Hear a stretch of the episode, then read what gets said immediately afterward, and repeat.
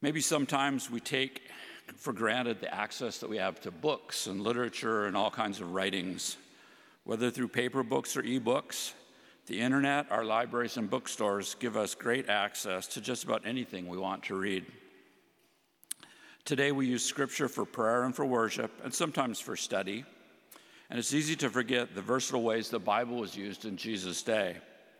It was a law code, a book of natural history, and a study of the political and economic realities of ancient life in Israel.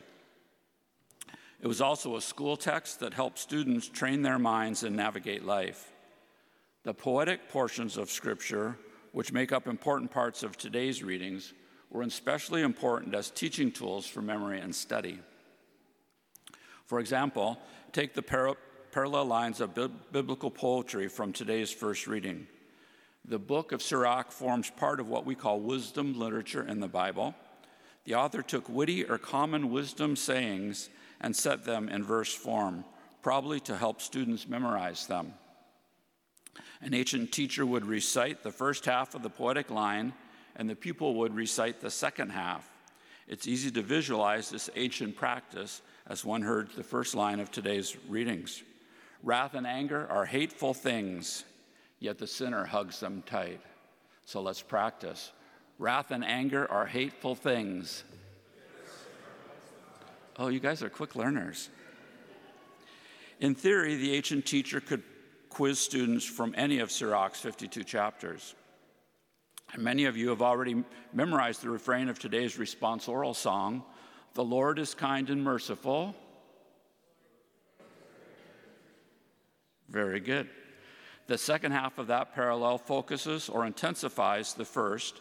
Indeed, the Lord shows mercy and compassion, and it's unlimited. At the time of Jesus, the two most read and studied books from the Bible were, in fact, the Psalms and Isaiah. So, like most children of his day, Jesus would have learned from his mother the biblical passages, like that one from Psalm 103. Well, this poetic teaching tool appears in today's gospel as well when Peter asks a difficult question about forgiveness. Jesus had just finished an explanation of discipline towards an offender in the community, which was last Sunday's gospel. But Peter required further clarification. How often must I forgive? As many as seven times? Jesus' response I say to you, not seven times, but. At first glance, his response needs little explanation. One can understand that forgiveness runs deep and exceeds human limitations. But I learned this week while studying for uh, this reading that this line echoes one of the earliest poetic verses in the book of Genesis. This references to the unlimited nature of Lamech's revenge. So if Cain, if Cain is avenged seven times, then Lamech 77 times. That's from Genesis 4:24. So note that this one is about vengeance, but Jesus switched his verse to be about forgiveness. By contrasting his teaching with the language of a well known poetic line, Jesus reveals the limitless nature of Christian forgiveness and provides a helpful tool to remember a lesson worth keeping. So while these readings reinforce God's limitless forgiveness of our sins, maybe the hardest part for most of us is our need to forgive those that wrong us. And in fact, our moral lives, in our moral lives, maybe forgiveness is the most difficult goal of all. Most of us struggle with forgiving those who do us serious harm.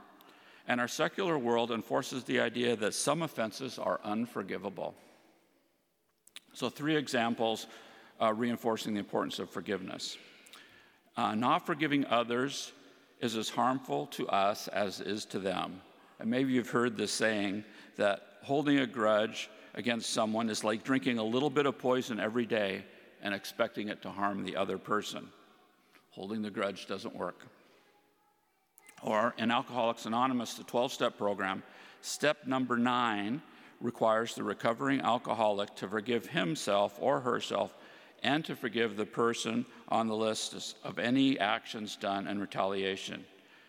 It can also be helpful to remove the guilt and shame of past actions that can act as a stumbling block to full recovery. And forgiveness brings us peace. I had the opportunity to listen to a nurse speak a few years ago who had provided years of uh, end of life care to people who were dying. The thing I remember the most from what she shared is that, especially as our loved ones approach the end of life, we need to tell them, I love you, I forgive you, and please forgive me. Only once forgiveness is given and received can the person dying, as well as the person saying goodbye, be at peace with the impending death. So today we learned that Jesus the Savior is also Jesus the poet, using ancient tools to teach us a lesson. The gospel provides a reminder of how scripture was used in the ancient world. The parable in today's gospel reinforces the poetic line at the end.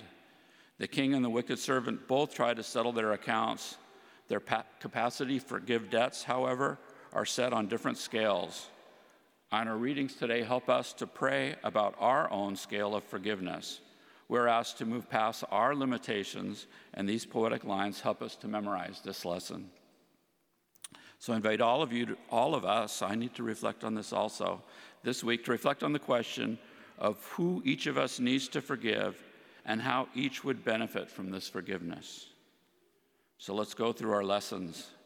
Wrath and anger are hateful things, yet the sinner holds them tight. The Lord is kind and merciful. How often must I forgive? As many as seven times? I say to you, not seven times, but